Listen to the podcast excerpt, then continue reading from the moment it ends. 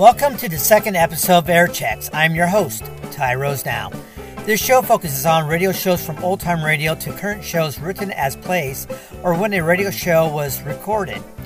A showcase of radio programming that may have been lost over the decades if it hadn't been recorded and preserved for future generations. In the radio and television industry, recordings of radio shows were fairly common, anywhere from transcription discs for later replay or to make sure a commercial had been played on the air for the salesman to show their client.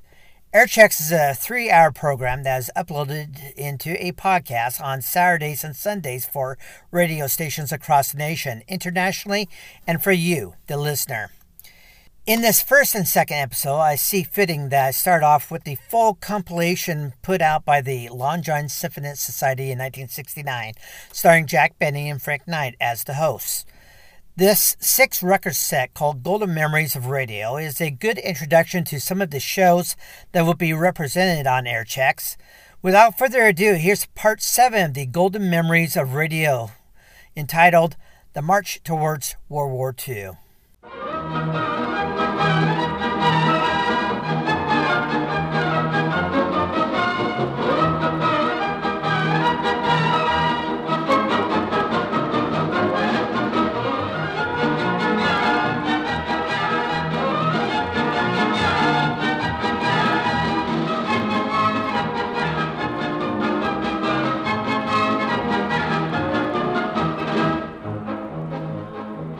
nineteen thirty-six was an important year in the affairs of the United States.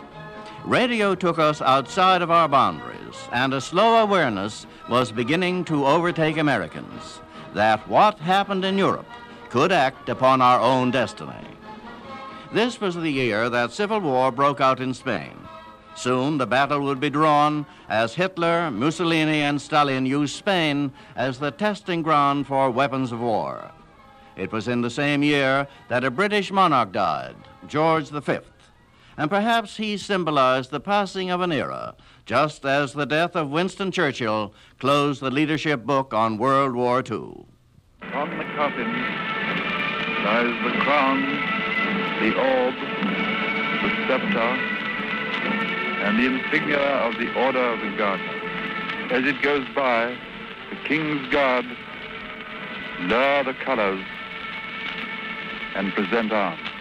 Behind walks King Edward the Eighth. In nineteen thirty-seven, Edward the Eighth abdicated. At long last, I am able to say a few words of my own. I have never wanted to withhold anything. But until now, it has not been constitutionally possible for me to speak.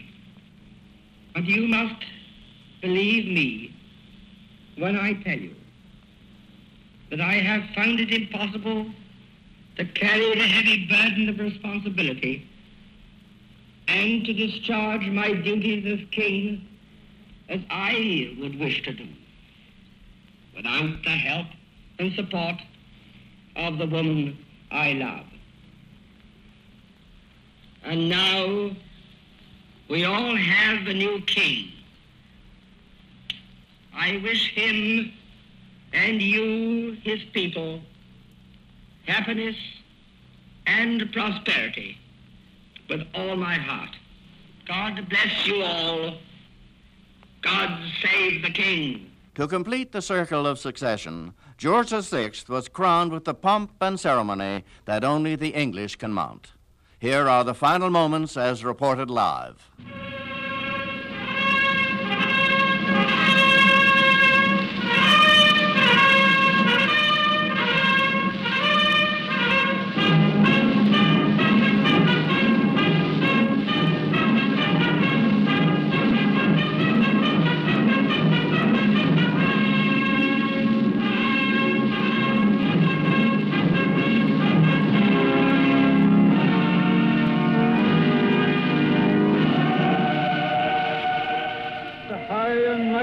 Prince Albert Frederick Arthur George is now become our only lawful and rightful liege lord, George the Sixth, by the grace of God, of Great Britain, Ireland, and the British dominions beyond the sea, King.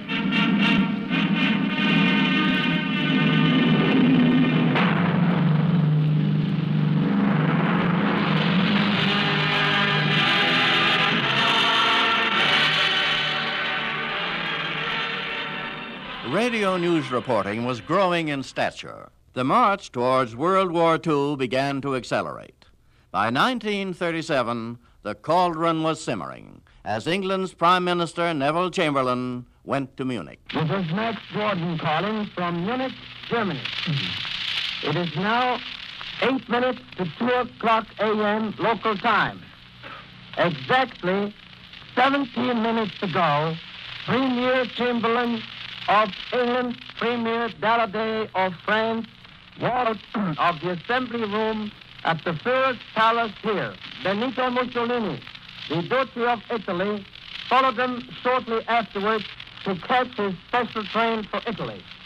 The Big Four Conference of Munich has come to a formal close. After my visits to Germany, I realized vividly how Herr Hitler feels that he must champion other Germans. He told me privately, and last night he repeated publicly, that after this Sudeten-German question is settled, that is the end of Germany's territorial claims in Europe.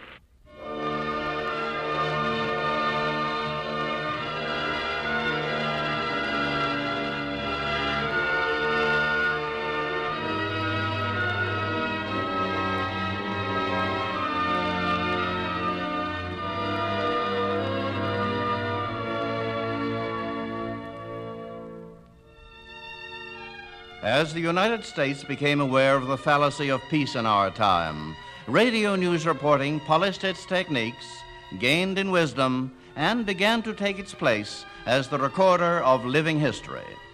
On-the-spot news coverage came of age, and from the archives of the National Broadcasting Company comes an example of radio news reporting at its very best. Ladies and gentlemen, the National Broadcasting Company again this morning brings you a special broadcast from the Navy Yard at Portsmouth, New Hampshire. Eleven miles out in the Atlantic Ocean, near White Island Light, the United States Navy has concentrated ships and equipment in an attempt to rescue fifty-nine officers and men trapped in the submarine Squalus. The submarine rescue ship Falcon reached the scene about two hours ago, and those two hours have been occupied in dropping its moorings, anchoring the ship above the spot where the Squalus went down. Naval officers here at Portsmouth say they are optimistic concerning the results of rescue operations. Apparently, the first attempt to reach the sunken submarine and its crew will be made in the Navy's rescue chamber, an eighteen-foot metal cylinder in which the divers are protected by compressed air. Down at the two hundred forty-foot level where the Squalus rests, the chamber will be attached to the submarine hatch, and crew members may enter it eight or ten at a time for the ascent to the surface. On the Falcon are twenty-two of the Navy's expert divers, and earlier this morning, thirteen other divers put out from the Navy Yard aboard a fast Coast Guard patrol ship. It was just twenty-three and a half hours ago that the Squalus submerged on what was to have been a routine dive below. An hour later, when the submarine's commander, Lieutenant Oliver Naquin, failed to report his return to the surface, the sister ship Sculpin put out from Portsmouth. Near White Island Light, the Sculpin sighted a distress smoke signal shot from the Squalus. And a few minutes later, the crew found a signal buoy carrying a telephone cable to the submerged ship. The cable snapped, but not until Lieutenant McQueen had reported the afterchambers filled with water. That was the last communication until last night, when signals notified the Sculpin that conditions on the Squalus were good but cold.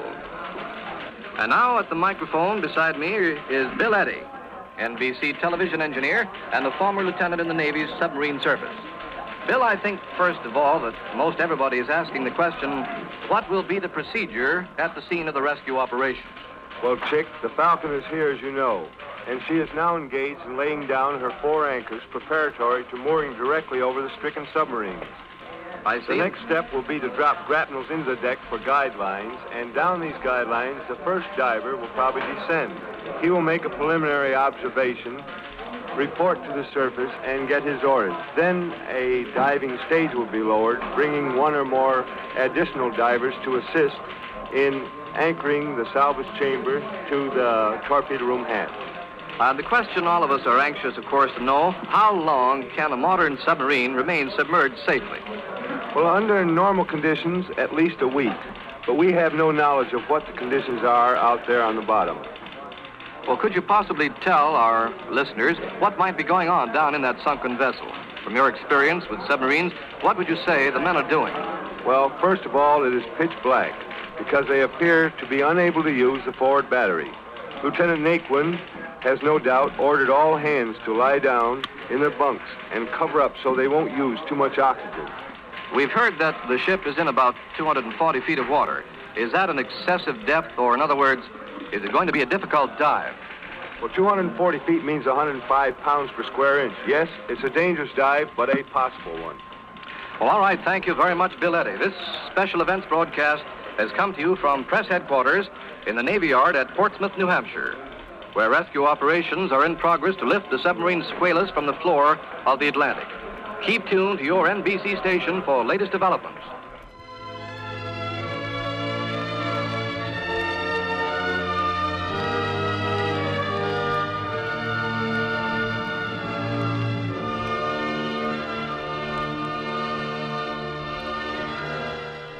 The acid test of this newborn technique gained in stature in the months that followed by bringing history, live at the moment it was happening, into the living rooms of America.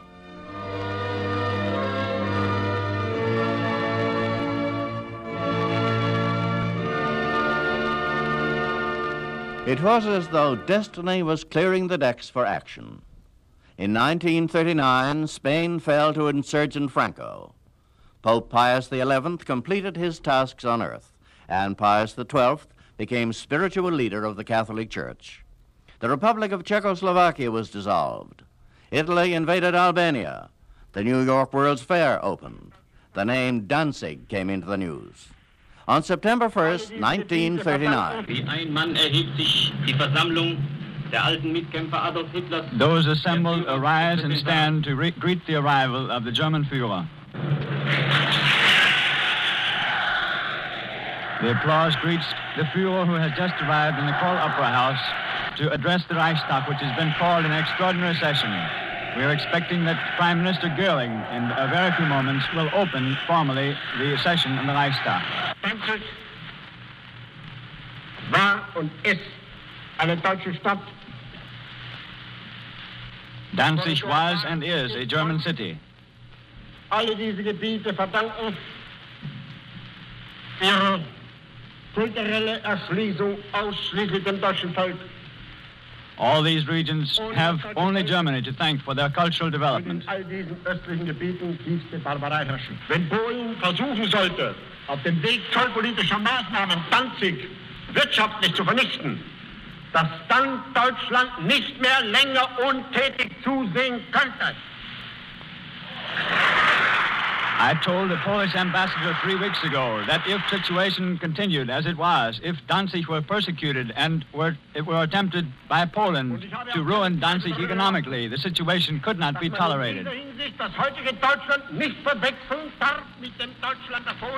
We interrupt this broadcast of Adolf Hitler's speech just momentarily to report a dispatch from Paris which says that Premier Daladier of France has now called the French Council of Ministers for an emergency meeting which is to take place just ten minutes from now at five thirty a.m. Eastern Daylight Time.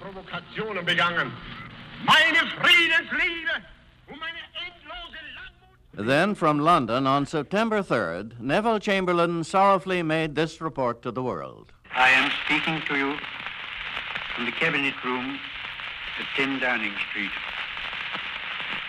This morning, the British ambassador in Berlin handed the German government a final note, stating that unless we heard from them by eleven o'clock, that they were prepared at once to withdraw their troops from Poland, a state of war would exist between us.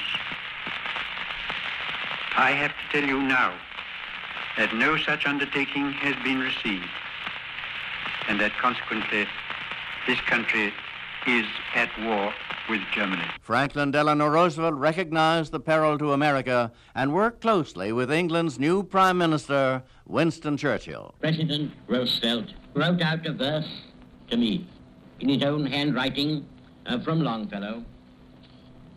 Sail on, O ship of state. Sail on, O Union strong and great. Humanity, with all its fears, with all the hopes of future years, is hanging breathless on thy fate. What is the answer that I shall give in your name to this great man? Give us the tools, and we will finish the job.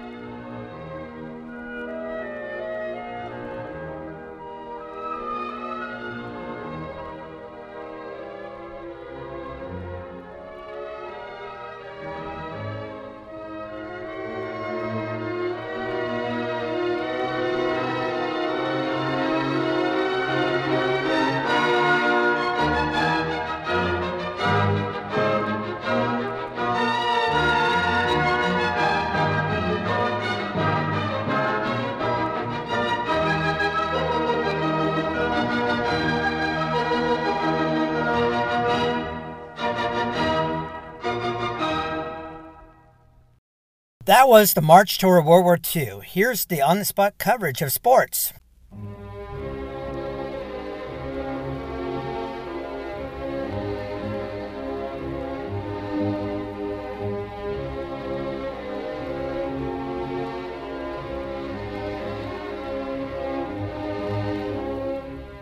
As it was with Nero in ancient Rome, we Americans chose to fiddle while the world was catching fire around us. We were in the mood for recreation, and our national pastime was the world of sports, and radio was the making of many sports. Live broadcasts by skilled reporters from the scene of championship contests brought Americans right to ringside, and I must admit that the excitement of hearing a radio report was often far better than seeing it in person. Wherever boxing fans gather, the subject of the long count will still be discussed. The famous fight was between Gene Tunney and Jack Dempsey. Ladies and gentlemen, main event, ten rounds for the heavyweight championship of the world. Introducing from Salt Lake City, Utah, wearing black trunks, weighing one hundred eighty-seven and a half pounds, former heavyweight king, Jack.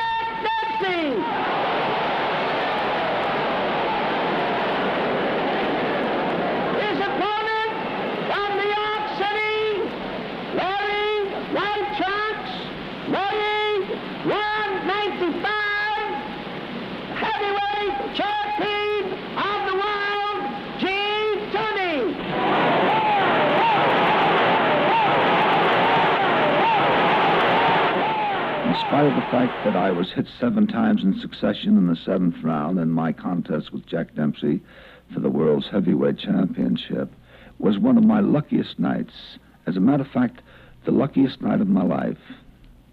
Yes, I was down, I heard the referee count two. I knew I had to get up, which was part of my professional obligation, but what to do when I got up was the important thing. I decided to stay away from Jack, and uh, it was a very wise decision, as the results showed. The winner and still heavyweight champion, Well, my thoughts wasn't hoping he would never get up, but unfortunately he did, and won the fight, and more power to him. A great boy and a great champion. The first Joe Louis Max Schmeling encounter, as it was described by Graham McNamee. Schmeling got over two more hard rights to Lewis's jaw and made Louis give ground, and there Schmeling straightened up Louis with hard rights and lefts to the jaw. He has puffed up Lewis's left cheek, and Louis is down. Louis is down, hanging to the rope, hanging badly. He is a very tired fighter. He is blinking his eyes, shaking his head. The count is done. The fight is over. The fight is over. And Schmeling is the winner. Louis is completely out. They've had to lift him and carry him to his corner. When the rematch came months later, expert opinion was mixed. First, let's hear what Jack Dempsey had to say. Well, it's anybody's fight, but I favor Max Schmeling because I saw Joe Louis work out, and he looks to me like everybody's hitting him. Gene Tunney saw it differently. Well, I believe that uh, if Louis gets the jump in the beginning of the fight, he'll win. But if he's going to allow himself to be maneuvered around by Schmeling, I believe that Schmeling is going to win. Max Baer. Well, I'm stringing along with Louis this time, although in the last fight I selected Schmeling. As a matter of fact, I want him to win, because I want to be the first fighter to regain the heavyweight championship. Max Schmeling. I'm feeling comfortable and in good shape. My walk here up to training camp has put me in the best of condition. Fifteen rounds for the world's heavyweight championship. Right and left to the head, a left to the jaw, a right to the head, and Donovan is watching carefully. Louis measures him, right to the body, a left hook to the jaw, and Schmeling is down. The count is five, five, six, seven, eight. The men are in the ring. The fight is over on a technical knockout. Max Schmeling is beaten in one round. The time, two minutes, four seconds, first round. Referee stops it. The winner and still champion, Joe Louis. I waited two years for the revenge, and now I got it. I like to fight Joe Louis again. If I have a chance, I will. But once I beat Joe Louis, and Joe Louis beat me. Now we're even. And I hope the next time we meet again, I'll beat him again. Sport fans are still talking about the Olympic Games of nineteen thirty-six. They took place in Berlin, Germany, and a young American Negro named Jesse Owens scored an unprecedented triumph in several events. Jesse's victory was an unhappy shock to Olympic host Adolf Hitler, but for us, a national triumph, and for Jesse, a dramatic personal experience. Here he is with announcer Ted Husing. Six boys walked out on the field unnoticed. Unnoticed because a German boy had won an Olympic victory and the crowd was giving him an ovation that was due an Olympic champion. As we sat there on that bench unnoticed, this is the sight that I saw within that wonderful area. As my eyes wandered across the field, I noticed a green grass, a red track with the white lines. And as my eyes wandered into the stands, I noticed one hundred twenty thousand people sitting and standing within that great area. And as my eyes wandered upward again, I noticed a flag of every nation that was represented there in the Olympic Games underneath that German blue sky. My attention was diverted from that beautiful picture because a whistle had been blown, and we were to assemble around a starter to receive our... Here are the lanes, ladies and gentlemen. From the inside to the outside, Jesse Owens on the pole. Lennart Sandberg of Sweden next to him in second lane. Eric Borschmeyer, the German, Borschmeyer. Jesse Owens is running in white shoes today. Ralph is running in black shoes. And here they go, down in the mark. The starter stepped back about ten paces, and he hollered in a loud German voice, Aufprotze. And when he hollered Aufprotze, every man went to his mark. Adjusting our hands and our feet, the starter suddenly said in a soft voice, Fertig. And when he hollered Fertig, every man came to a set position. The wind is blowing here, it's a little bit chilly. They're set. The gun sounds and they're away, and Jesse Owens from Daladier with Ralph Metcalf. The boys ran neck and neck for fifty yards. Ralph Metcalf from Marquette University was leading the field at the seventy-yard mark. And from the seventy to the ninety, Ralph and I ran neck and neck. Jesse Owens starts moving. He's a yard or two out in front. Metcalf is coming second up on him. It's Owens, Metcalf, and Ozendorf. Metcalf came in second, Ozendorf third, and... For some unknown reason, I beat Ralph Metcalf from Marquette University in this most historic event. But the greatest honor came as we stood up there around that pedestal of victory, and after we had knelt and received the wreath of victory from the German maidens, and standing our face in the stands, from a faraway distance we could hear the strains of the Star-Spangled Banner. As the people in the stands stood, the Germans gave the Nazi salute, the Americans gave the American salute, and as we three on the pedestal of victory diddled our face, I noticed the stars and stripes were rising higher and higher. And the higher the stars and stripes rose, the louder the strains of the Star-Spangled Banner were heard. And then and there I realized my ambition of eight years to become a member of Uncle Sam's Olympic team, to emerge as a victor in Olympic Games, provided me with my greatest moment throughout my whole athletic career. International tensions again intruded into the world of sports in nineteen thirty-seven. The semifinals of the Davis Cup matches that summer had America's Don Budge pitted against Germany's Baron Gottfried von Kramm. Don Budge describes the scene immediately after his narrow victory.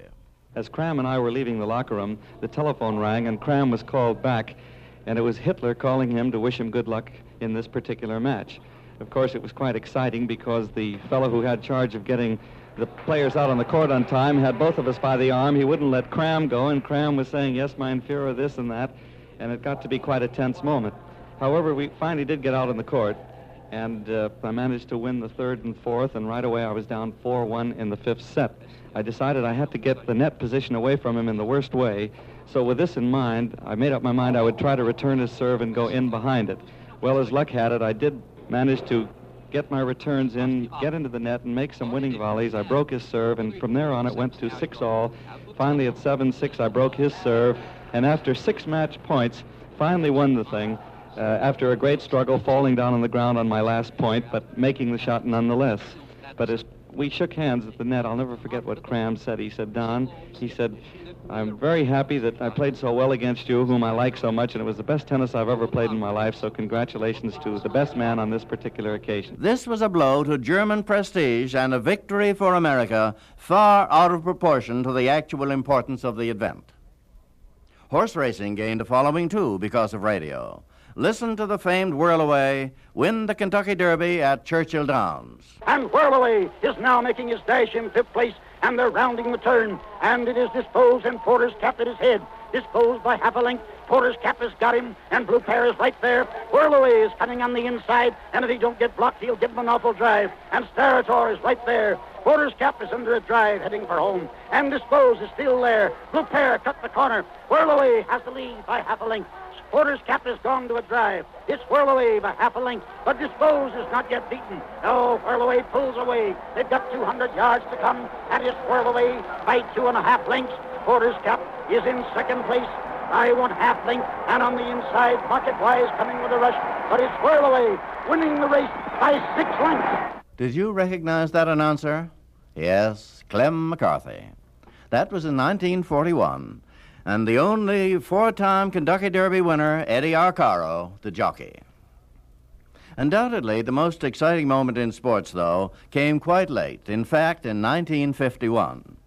Though television was on the spot, too, I think that radio really captured this moment in an epic of modern baseball. The scene is Ebbets Field.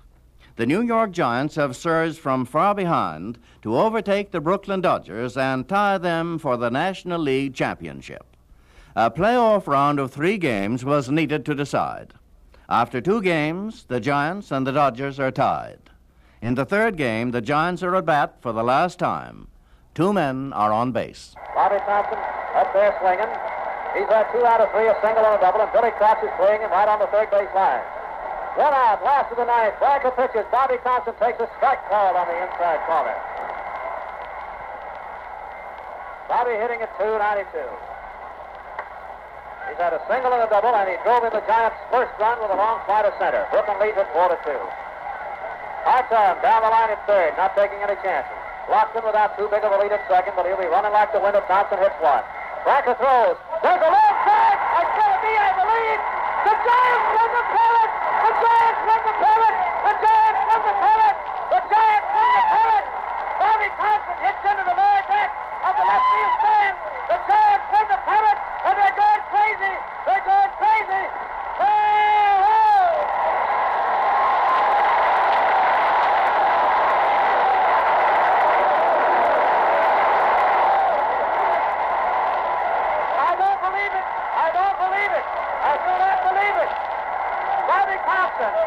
a line drive into the lower deck of the left field stand. And the train place is going crazy. The Giants call a Sterling and got a winner. The Giants win it by a score of five to four.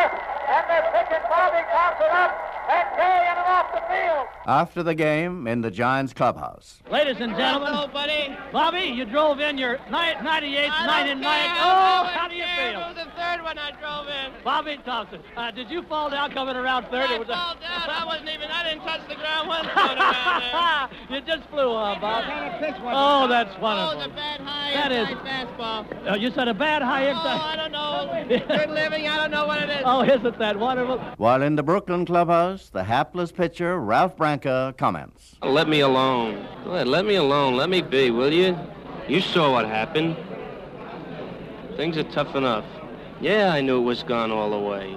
All I kept saying was sink, sink, sink. I knew he hit the ball. He uppercut it, hit the ball with overspin. It was like a curveball. It was sinking down. All I remember is seeing Paff go up against the wall, and then I was walking to the clubhouse. All I kept saying was, why me, why me? Why did he have to be me? Just as exciting today as it was then.